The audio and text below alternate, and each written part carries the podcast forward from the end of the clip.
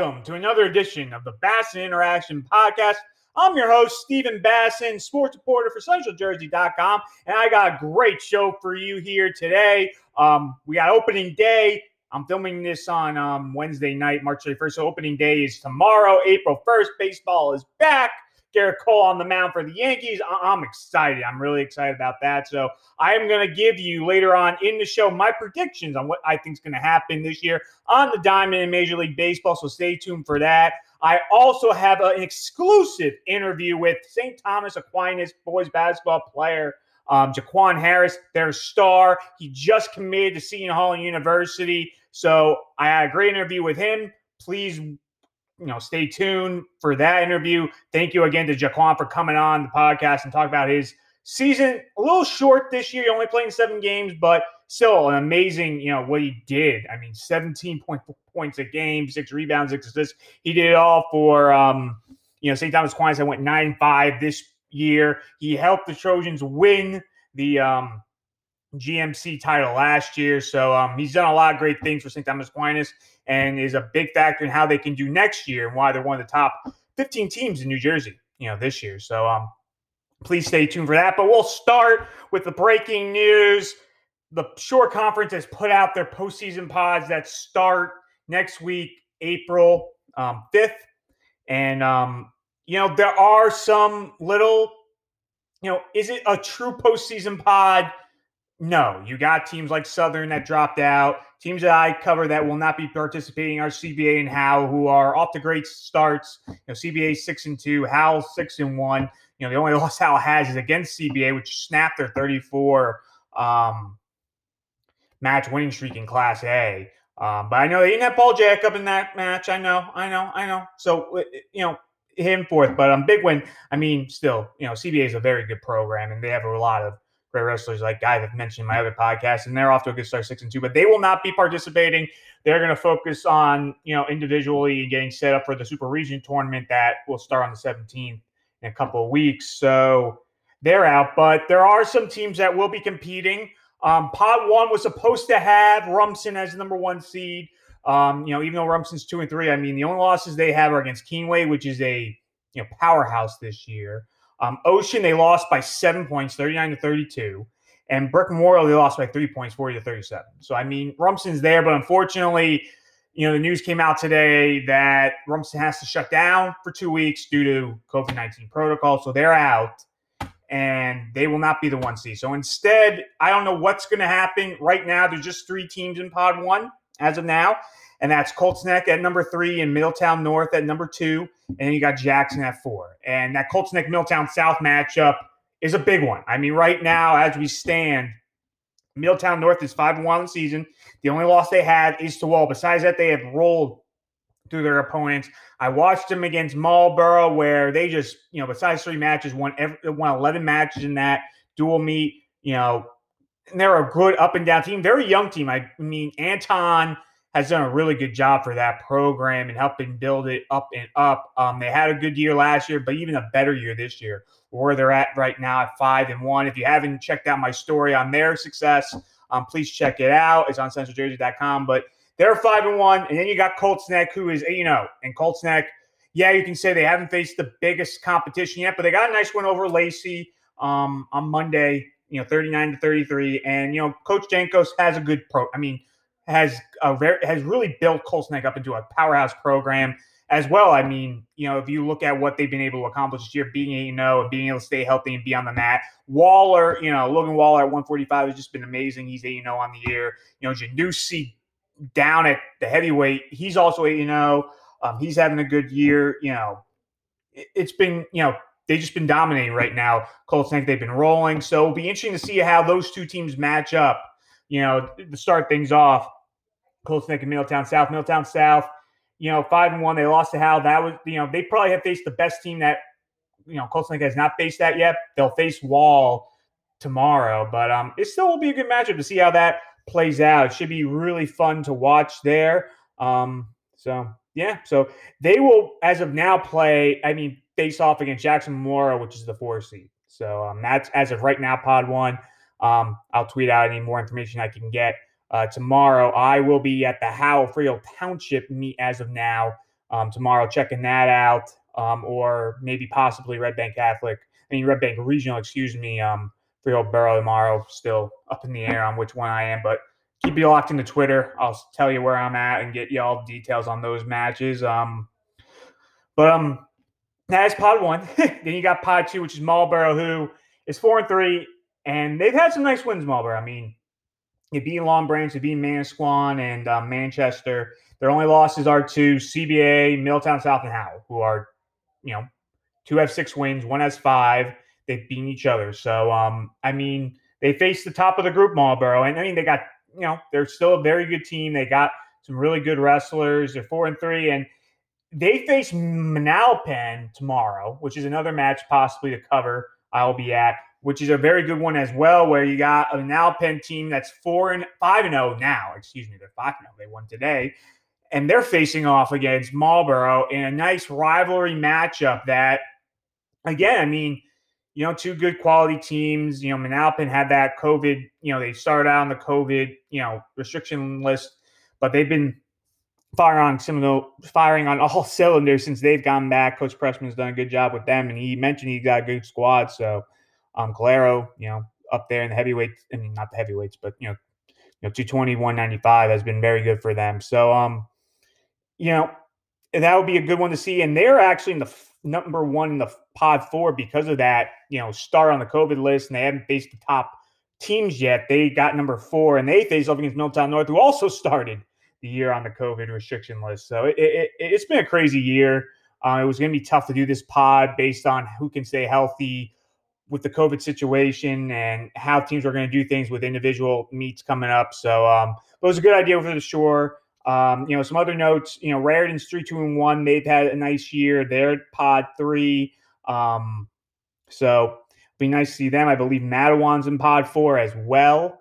Um, so that would be nice. Marlboro is in pod two. They're the four seed. They face Lacey. So um, I think Marlboro actually can win that match. Matawan is in pod two, excuse me. They're they're the two seed in pod. I wouldn't be surprised Marlboro and Matawan face off against each other, but I, wouldn't be you know, Tom's Reese, I think, you know, you know, the, being the South divisions, you know, you're facing the top notch team. So they might be able to get past Matawan, but we'll see. We'll see. But I think Marlboro can beat Lacey there. Um, you know, I think Mal- Manalapan, which is in pod four, I think they'll, you know, they will face Brick Memorial. That's number two. That should be a great matchup if they face off against each other. Um, you know, which I think will probably happen. So, um, you know, there'll be some cool matches there in the pods, but um, you know, we'll see how it goes. Again, it's all about, as we all know, the, individual tournaments. You know, a lot of teams have mentioned that this year that they're trying to get their kids as much experience on the mat as possible and get them revved up for the individual tournament, and we'll see who makes that super region. I mean, again, it's going to be selective. You're going to have to wrestle your best this year to make it. You know, it's not just going to be got. You know, if you don't got the um, quote unquote qual- not qualifications, but you know the past excellence or achievements, you know, in past years, you're going to have to you know step it up. And if you beat some of these top notch wrestlers, you put yourself on the map to get in. So it should be interesting to watch. Um, in you know, in a couple weeks to see how things translate. But um, that's the postseason pods for the Shore Conference. Um, you know, um, I'll be covering a couple matches later on this week. You know, and like I said, keep it locked into S Bass underscore sports. I will let you know where I'm at. It's, it's crazy every day with either a shutdown or matches changing and all. But um, you know, it's been fun so far. Got to see some pretty good matches. Um, you know, I know Middletown South kind of rolled over um Marlboro, but there were some very tough notch matches in those. You know, one thing about the short conference is maybe the, the, the scores don't match it, but you get some really good you know matches you know between you know at certain weight classes. So um you know it's been a fun quick season. It's only been two weeks basically. We're in the middle of the third week, so um you know it's almost over. Which is surprising to see, almost team stuff, and then you got this, you know, individual tournaments coming up with super regions, and then following week states. So, um, it'll be fun to see how everything, you know, comes together. You know, again, you know, the COVID situation, it's tough. It was same thing with basketball. I mean, you didn't know what was going to happen. You had teams during the pod championships, teams go out like St. John Vianney for the boys, I remember. So it's a crazy situation. But um though that's the pod right now. Um, you know, and we'll see if they add anybody to pod one. You know, maybe they move up a team like um, you know, right now they have Lacey's number one from top two. Maybe they move them up. I don't know. Maybe they put Manalapan and or brick up there, memorial up there. I don't know, but um, be interesting to see. But Colts-Tech Middletown South, if that stays the same, great match to start it off. That would be a really good one. The winner, if they face Jackson Memorial, that would be a good one too. So, you know, a lot of fun action next week before the fun starts again with the individual tournament. We'll see which stars from the short conference make it far. Other schools as well with their top wrestlers. So, um, should be a lot of fun. So, um, we're going to switch gears here and go into basketball and my interview with Jaquan Harris, who had a great season um, last year for um, St. Thomas Aquinas and helping them win the Greater Middlesex Conference tournament. This year, he played in seven games, but hey, he proved his worth in all those games. Like I mentioned, he averaged 17.4 points a game, six rebounds, six assists. He was he was dynamite and proved why he's a Division One player. He is committed to Seton Hall. He's going to play with his brother there, um, Jameer, who's coming over from American University. So it's going to be, you know, the the Harris family gets to see their two boys with each other. So that's play together. So that should be fun. And you know, all that good stuff. So um, here is Jaquan Harris from the St. Thomas Aquinas boys basketball team. Jaquan, thank you for coming on the Bass Interaction podcast and talk about your commitment to Seton Hall. I mean, first off, like, how does it feel to make your commitment to Seton Hall University? Um, it's great, man. Uh, I had the dream of playing it, like and play in front of my friends. And now that I got the chance to do it, it's like a dream come true. Um, why did you decide to go to Seton Hall? Was it because it's in New Jersey and you can stay home? Like, what were the what were the reasons why you decided to go to Seton Hall? They also are a very good basketball program and usually make it into the tournament as well. The last couple of years is another factor I would guess too, right? Yeah, yeah. Um, I've seen what the uh the coaching staff does with their guards and just their players in general, like from their freshman to their senior year or however long the players stay that they, they always develop. And I had a lot of talks with Coach Willard and the rest of the staff, and they were just telling me that if I have a dream, like they're gonna help me get to it. Like, we're gonna put in a lot of work, and they're willing to work with me. And um, uh, the school being in Jersey was just my dream, you know, like staying home and playing in front of everybody. I have my all my games and just the support would be crazy. And uh, I've been I've been to one Seton Hall game and it was just crazy in the Prudential Center, and I, I want to be in that environment. And the Big East is a big time conference, so I'm going against great every game I play in the in the conference. So I played a big part. Um, coming with you is your brother Amir, Jameer. Excuse me. Um, what's that like? The fact that you two are going to get to play together. Um, I never, I actually never played. Like I was on the team with Jameer. I was young. Like I didn't get in the game. Like I was just on the team.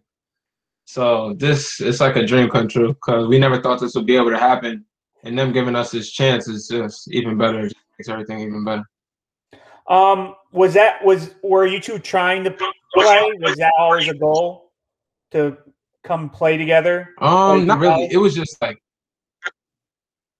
yeah, like that. That wasn't really a a factor. It just so happened that Seton Hall was the best opportunity for both of us.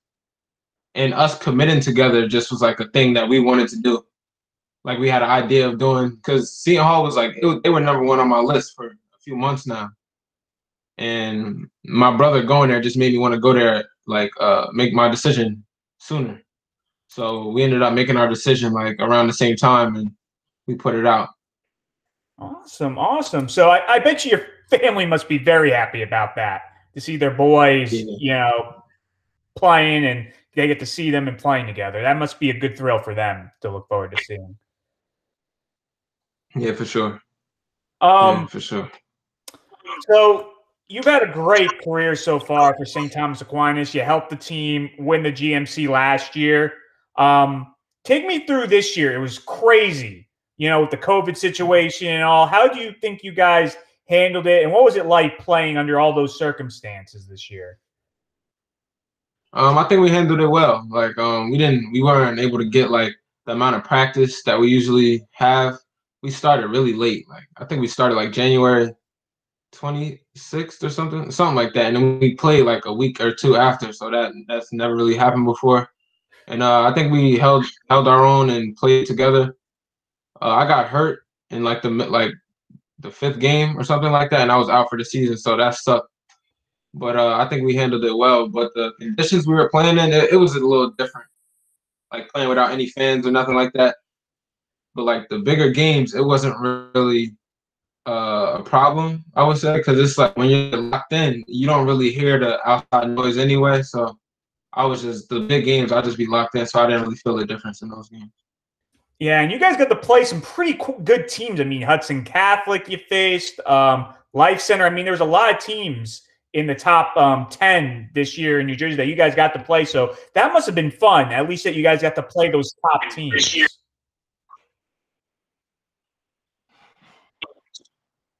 yeah, that was fun, man. Yeah, that's what we want. Uh, we work really hard at our craft, and um, we want to play the best competition possible. We're not running from nobody. So whoever whoever um wanted to play us, we played, and whoever we asked to play, and they said they wanted to play, we played. So we were taking every game we could. Um, I know you mentioned you got hurt, but you um, still had a great season. I mean, 17.4 points a game, six rebounds a game, six assists a game. You did it all. I mean, what how happy were you with the ability for what you were able to show on the court, especially in those big games in the limited action you had this year? Yeah, man, I, I just like the uh the big game against Life Center. I just proved like to myself like that I could play with anybody, and I just needed like one of those big games because I've been working hard since since we started or like a little bit into quarantine until the season started. I was working like every day, and this season just like showed me that everything's paying off. Um, you know, you got to play with Quadry Adams last year, who's a Division One player. He played at Wake Forest. What was that like playing with him, and what did you learn from playing with him that you've been able to take to the court the last this past year? Yeah, man. Quadry, he's like he's like a brother to me now. Like we our bond got really close like before the season last year and during the season we got really close. And um from him I just like took how he carried himself. Like even like in school he just carried himself how he's supposed to. And um on the court he did the same thing. So I took that away from him this last year. Yeah, and Coach Turco, you know, you know, agrees with that. He was telling me earlier, you know, you're a great person on and off the court, you know, as a student, as a person, as a leader. Um, so you're, you know, you're saying that like you're one of the best, you know, people he's ever coached. So, you know, what, what's that like, you know, to get that from a coach, like how great you are on and off the court? Yeah, man. Turco, he's he's an amazing coach. Uh, he always has my back. He always has all our backs. It's not just me.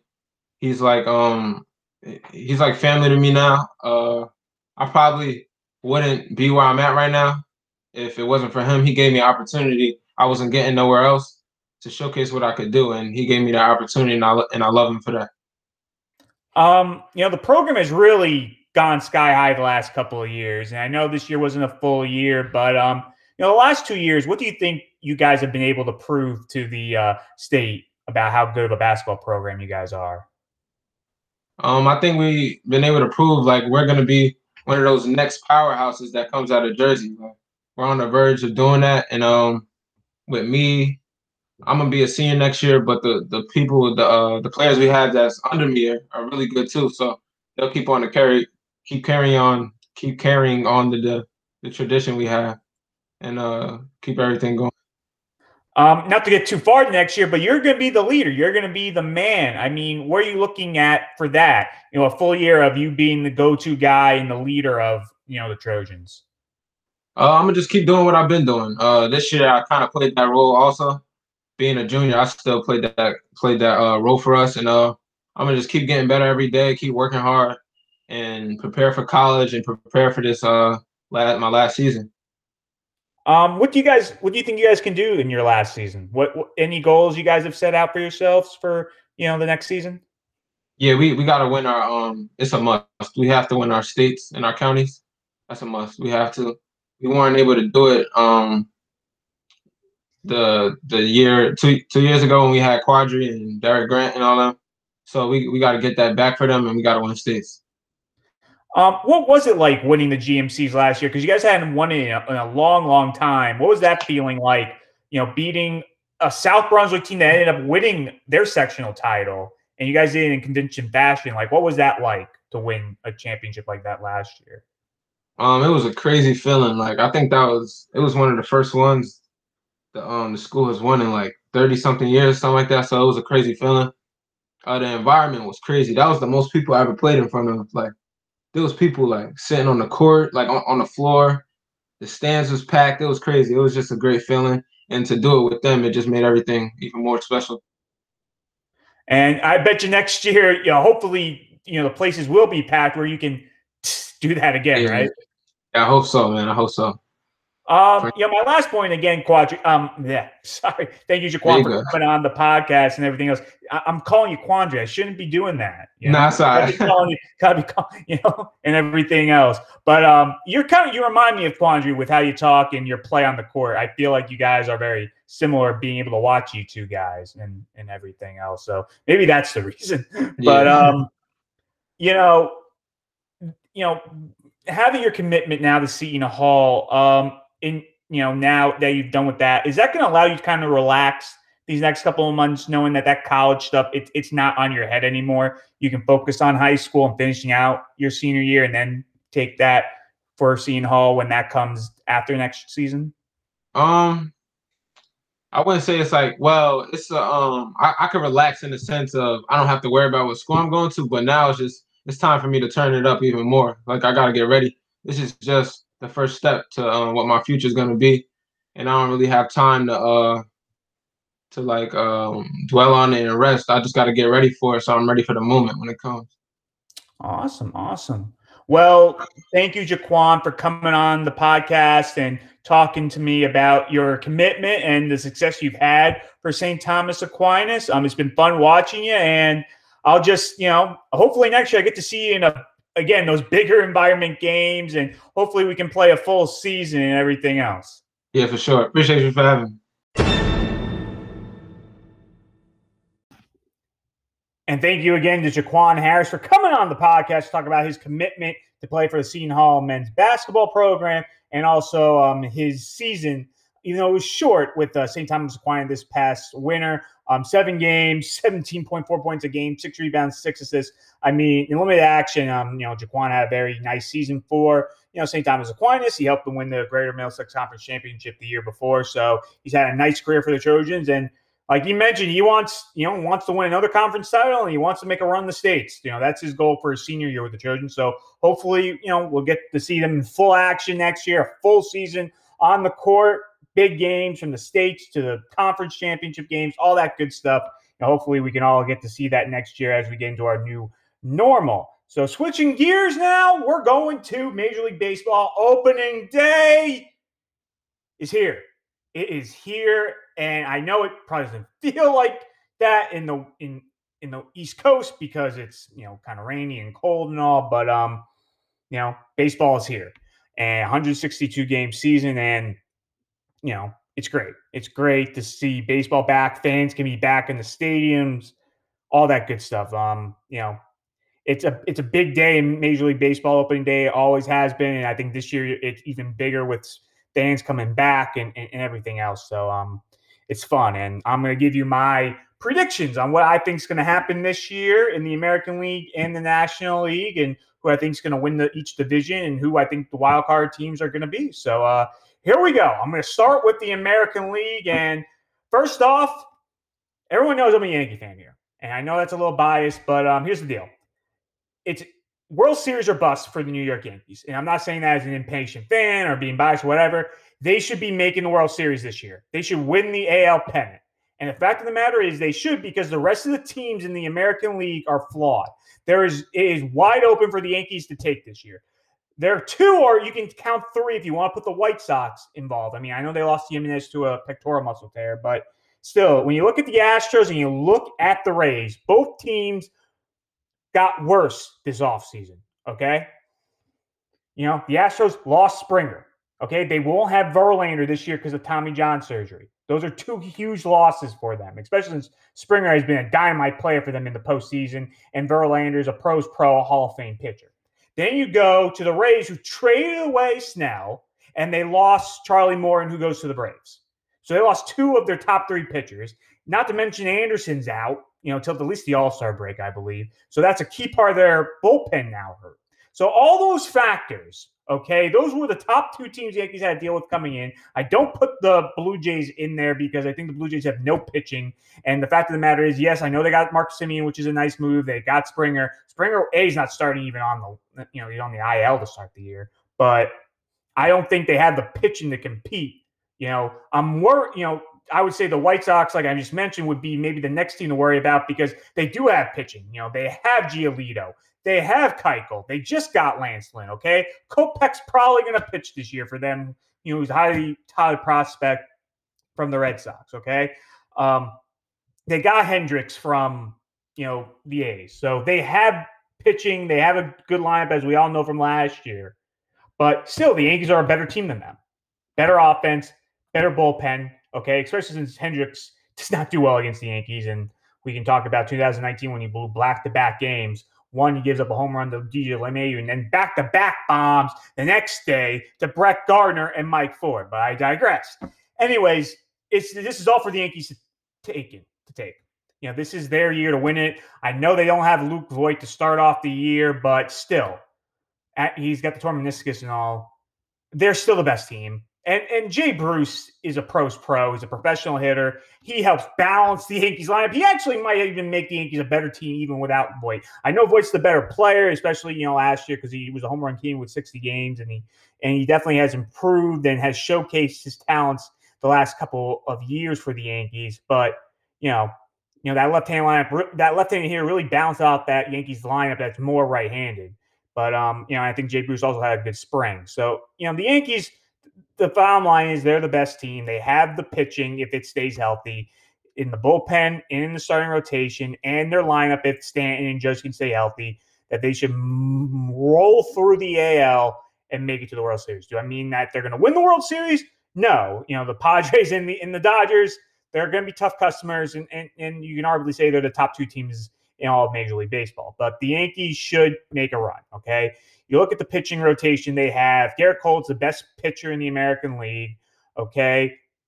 Might be better than DeGrom. I know Met fans will probably, you know, argue with me on that. But um, you know, having Cole, I know there's question marks afterwards with what you're gonna get with Taillon, what you're gonna get with Kluber, Jordan Montgomery, you know, Germán. I think Domingo Germán, it's horrible what he did. First and foremost, let me just put that out there. It's horrible what he did and everything else. But um, I am someone that, you know, I'm someone who got a second chance and wants second chances. He does deserve a second chance, but he's on thin ice, as as Lucas Boy says, because what he did was horrible and should never happen at all. You should never be doing that to your significant other in any relationship you're in. But um, you know, off that topic. But um, you know, I think he's a big factor for the Yankees this year, and I think he could really help them make a, you know, make the run to the World Series. He's that he's a good fifth starter. He may possibly be their third best starter right now you know, behind Kluber and, and, and Cole. Really, you can make an argument with how he, with how he was pitching to end 2019 and what he's done spring training. So they have the arms, okay? They got the back up arms in the minor leagues and Deivi Garcia to move up. They have depth there. Their bullpen, I know they don't got in until the All Star break, but Darren O'Day, Justin Wilson were nice signings. You know, Chad Green, you know, Chapman, you know, you can put Loaisiga in there. Luis Cessa's not bad. He's he's okay. Um, you can manage enough with what they have where they are still the best team on paper. And they gotta take it. Um, you know, I mean, do who I think is gonna have big years? Listen, I think it's a big um Judge is gonna have to have a big year. He's really in a contract year. I mean, I know he's in control for another year, but um, you know, I think depending on what he does this year, I don't think the if he has a great year, the Yankees will probably lock him up in the offseason. But if he's hurt again, the Yankees are just going to go in one year and see if he can stay healthy. Because if I'm Cashman, I'm not giving him anything if he shows me he can't stay healthy. You know, you know that's just the facts. So um, it's a big year for him. It's a big year for Sanchez. I've been a critic of Gary's, but I've also been a fan of Gary's. I think Gary is a better hitter than what we think. I think last year was just an odd year. I think he can produce well. I think the other thing is as a catcher, yes, he has a great arm, but he's not a great defensive catcher in blocking balls and all. But don't forget, he's had like three different catchers coaches in like the last three years or four, you know, whatever it is. So um, that's not the easiest thing to deal with, especially when you're trying to teach him different techniques, one leg down, all that stuff that he's trying to learn. But um, I think he can do good enough. Do I think he's gonna have a monster year? No, but I think listen, if he can give you like a 247 batting average with 32 home runs and like almost 100 RBIs, I am signing up for that. I am signing up for that from Gary Sanchez. Okay, signing up. Okay, because that's a big key for them is how he plays. Higashioka is a nice backup catcher, and he can do what Romine has done in the past. But you know, those are the two key guys, and also Stan. Um, a, he's got to stay healthy. Hasn't been healthy the last few years, and as you see, when he is healthy, he is a huge plus for them in the playoffs. People can talk about, oh, the Yankees might be better without him. You look in the playoffs; they win with when he's in there. You know, they they win games when he's there. When he hits home runs, they usually win games. You know, when he, he does well, so he he's a big factor. You know, he's one of the best. Play, he was one of the best players in the game just a couple of years ago. So why the Marlins gave him that huge contract? So, you know, I think he'll have a nice year. You know, DJ's DJ. He'll be a consistent player for them. Aaron Hicks is my question mark because he can't stay healthy. Um, let's just say it. Um, he's a he's very athletic. I, I know that. That's always been the case with him since 2016 when they traded for him. Um, but if he can at least give you 100 to 120 games, you have to sign up for that because I can't think you can get anything more than that. It's the reason why they brought back Brett Gardner and you know Mike Tauchman's on team. Not just saying both of those guys are good players and good left-handed bats that you can put off the bench and plug in the lineup when he's not healthy, but you know if you can get that from Hicks, switch hitter. He has a good arm. He was recovering from Tommy John last year, so that definitely was a factor for him. But he stays healthy. He can be decent for you. Have like 2018, he had like 26, 27 home runs, if I believe that year. Give you that type of production. That is huge for you. Um, I think Gleyber. I think Gleyber last year saw after a monster year in 2019 where he hit over 30 home runs how pitchers were pitching to him differently. They were attacking differently teams, and he was a little, you know, a little heavy coming coming out of quarantine, all that. We all know that, but um, I expect him to do fine. You know, Gio's Gio. I, I expect him to make stellar plays on defense, and he's uh, again, he's not going to wow you with his bat, but he makes contact and he comes up big in clutch situations. Him and DJ. I mean, if people are up and running, if runners are on base and you got DJ or Gio up, you are happy because those guys in those clutch moments they come up big. Um, you know, are they going to get something from Miguel Andujar this year? I don't know. I mean, he's injured injured right now. You have to think he's going to be up here somehow. You know uh, how the year goes. You know, we'll see what happens, but um, or he'll be a trade chip. But um, he's a professional hitter too. He can hit. We all know that. The defense is the question mark. But um, listen, I think the Yankees have enough where they should make it to the you know even if Voit's out until like July. You know, I think Jay Bruce will be a very prominent bat and do really well at first base. Okay. Um, he's a pros hitter. He's shown that the if the Yankees got him in 2017, I think he would have been a big addition for him. They were trying to get him. The Mets just wouldn't trade him to him, but he's a huge addition, left-handed bat, and I think he could do really well at Yankee Stadium. You know, lefties at Yankee Stadium. You know, he can do that. Um, you know, the rest of their roster look. I'm not a Tyler Wade fan. I know he's athletic and all that stuff. He can, he's fast, and you can play him at different positions. He can play in the outfield. He can play in the infield, but he's so inconsistent and he's not a great hitter. Like, I don't know. But look, in moments, he is a guy for a pinch runner and he can play good defense. I, I thought Dietrich was actually better than him and they should have played him, but he's still at the alternate site, they say. But, you know, listen, you know, they're going to, you know, it's like Taysom Hill with the Saints. You know, the Yankees are going to live or die with Tyler Wade. They just love him. They just love him. He's, you know, they just love him. So, um, yeah, but that's the facts. The Yankees should win the East and go all the way to the World Series. Okay, that's the facts, and that's what I'm predicting. Okay, so um, I should end it now, but I'll give you the rest of what I think is going to happen. The White Sox, I know they lost Jimenez, but you know, like I mentioned before, with the team that they have, I have them winning the Central in good offense, good pitching. I think they have the best pitch. I think pitching is going to help them win the Central, really, because I think they have more pitching than the Twins do. The Twins, yes, they have some nice players. You know, listen, you know, Nelson Cruz is a you know borderline Hall of Famer, you can say you know, Josh Donaldson is a very good player. You know, Kepler, I think, is a very underrated player that they have, but I don't think they have enough pitching. I don't think they have enough to win that division in a 162 game season. So I got the White Sox winning that. I have the Royals being the third team in the Central. and then the Indians falling to fourth, and then the Tigers being fifth. So that's my ranking in the Central. As for the American League, I have the Rays over Toronto because Toronto, I think, does have has no pitching. A Springer's out to start the year, which hurts their lineup. Um, they lost their closure for the year. The Yankees bomb Ryu, and I think you know Ryu. He's an okay pitcher, but I don't think he's a good American League pitcher. Let's just say that. Um, I have the Rays beating them. I think the Rays have enough talent with what they have in their pitching that they'll be the second team. They'll be third, the Blue Jays. I have the Red Sox fourth, the Orioles fifth. So that's my rankings there for the East and the Central. As we go to the West, I have the Astros winning the division, actually. I think the A's are a very flawed team. Chapman's their best player. They have a nice first baseman, but they lost Hendriks, their closer. Their pitching's been a been a hit or miss subject, even though they have these young talented arms.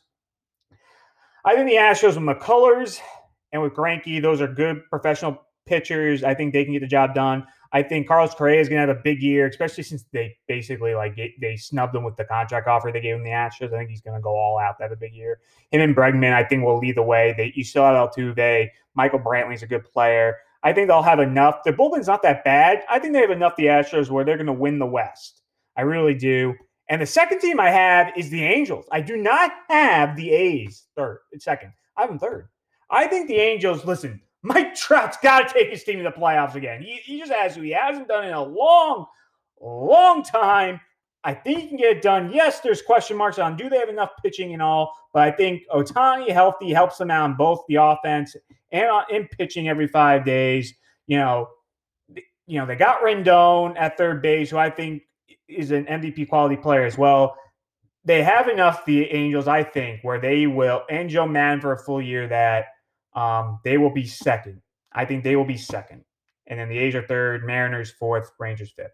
Which bring me brings me to my wild cards, where I have the Rays, and I just mentioned it, the Angels. That's what I have. I have Mike Trout actually taking his team to the playoffs. Book it.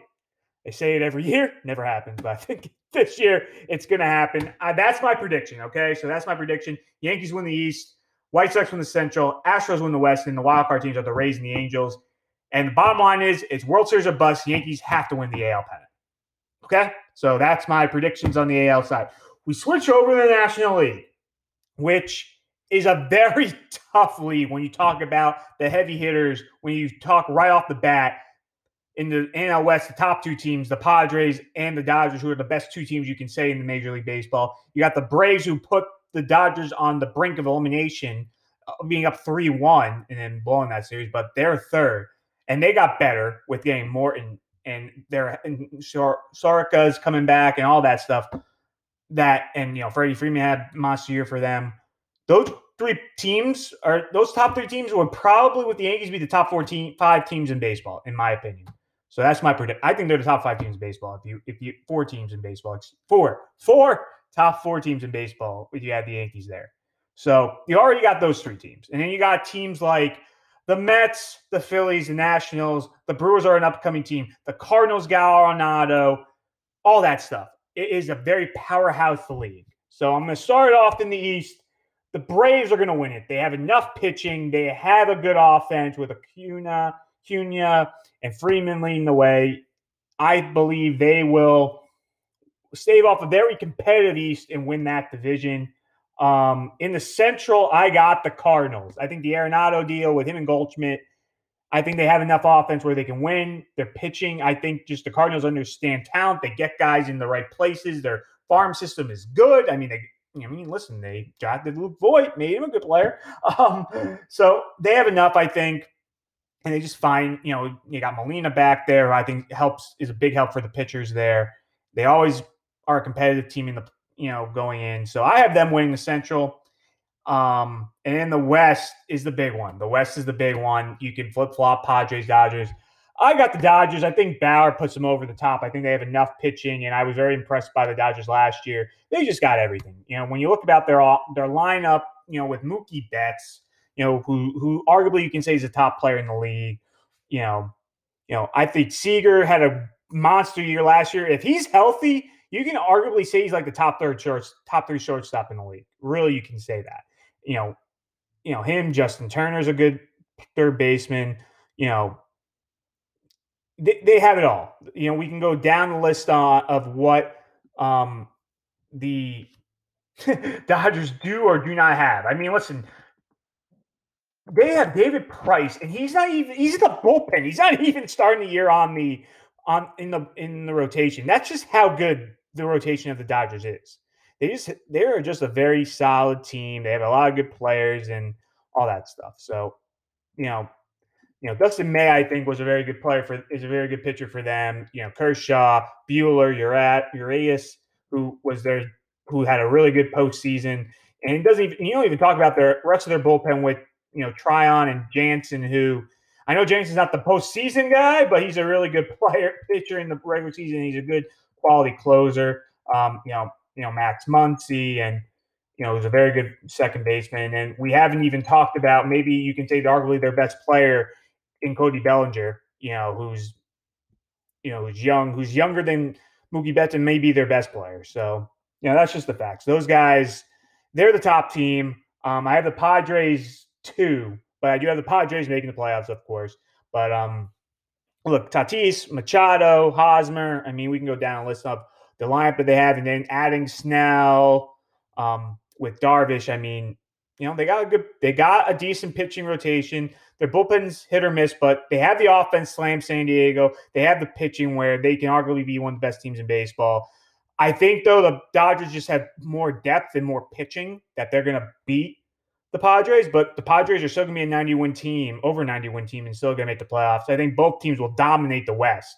You know, the Diamondbacks, the Giants, and the Rockies are going to be, you know, you know, some of them, one team might have under 60 wins, probably not, but 60 wins all those teams might have. I think, you know, because you play the Dodgers and the Padres 19 times, I think they're going to, the Padres and the Dodgers are going to do, are going to dominate the West. Let's just say that in the in division play. But, um, know, those are my top two teams. And as you said, both, I have the Dodgers win the West, I have the Padres make the playoffs. So that's my wild card team, is one of them is the Padres.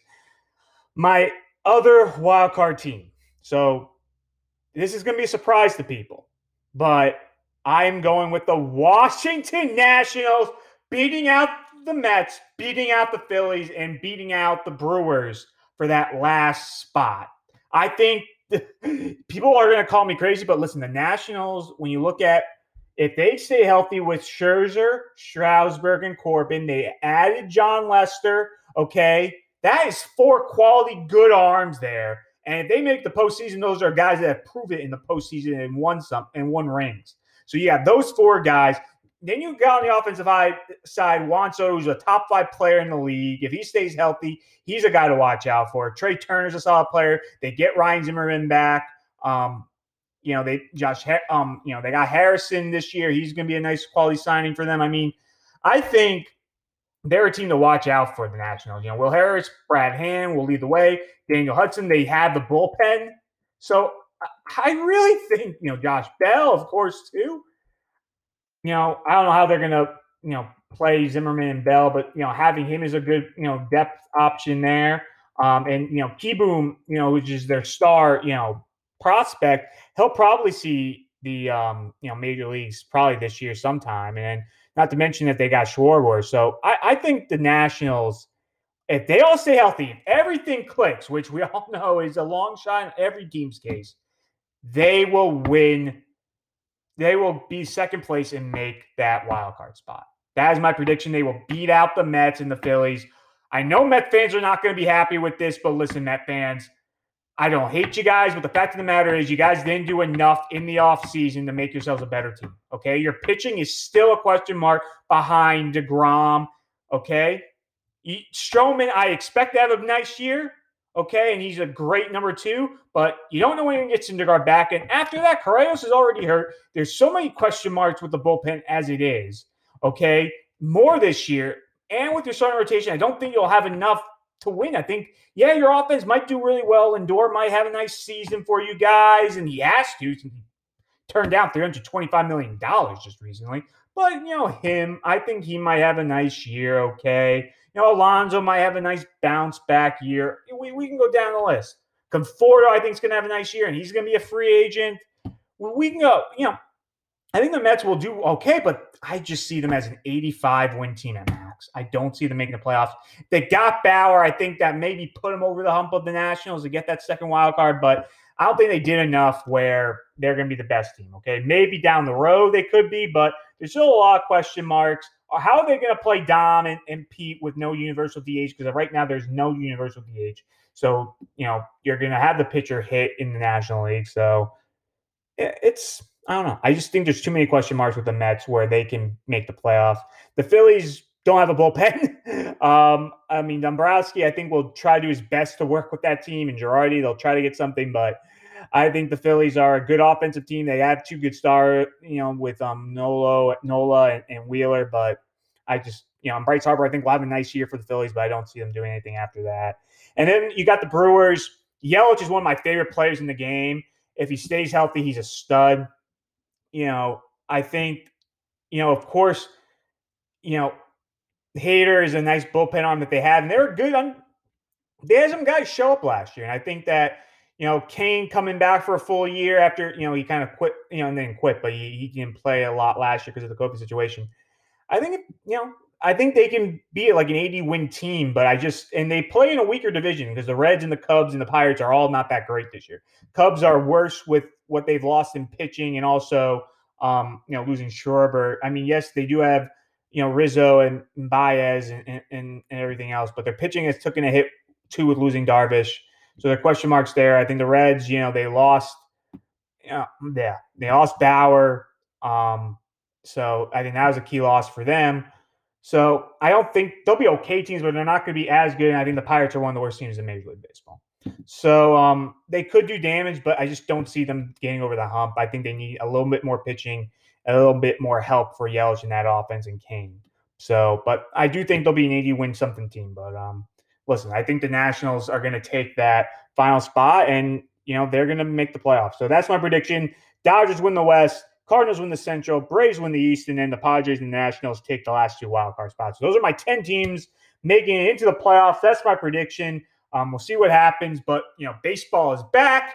You know, Major League Baseball starting. New Jersey high school teams get their first can start practicing right away tomorrow. Them in softball. So baseball is in the air. Softball is in the air. The diamond is about to get filled with you know players all over the diamond gonna be fun. It's gonna be fun, as you can tell. I'm very excited. So um, yeah, it should be fun to watch, and you know, should be a fun Major League Baseball season to watch. Hopefully, you know, guys, people can go get to watch some games in the stadiums and get to have that feel and fun as we always used to do in the spring, the summertime, and the fall during the postseason. You know that we missed out on last year. So um, hopefully, you guys all enjoy that and all enjoy opening day you know, and take in all the glory that it brings with Major League Baseball. So that's my predictions on the 2021 Major League Baseball season.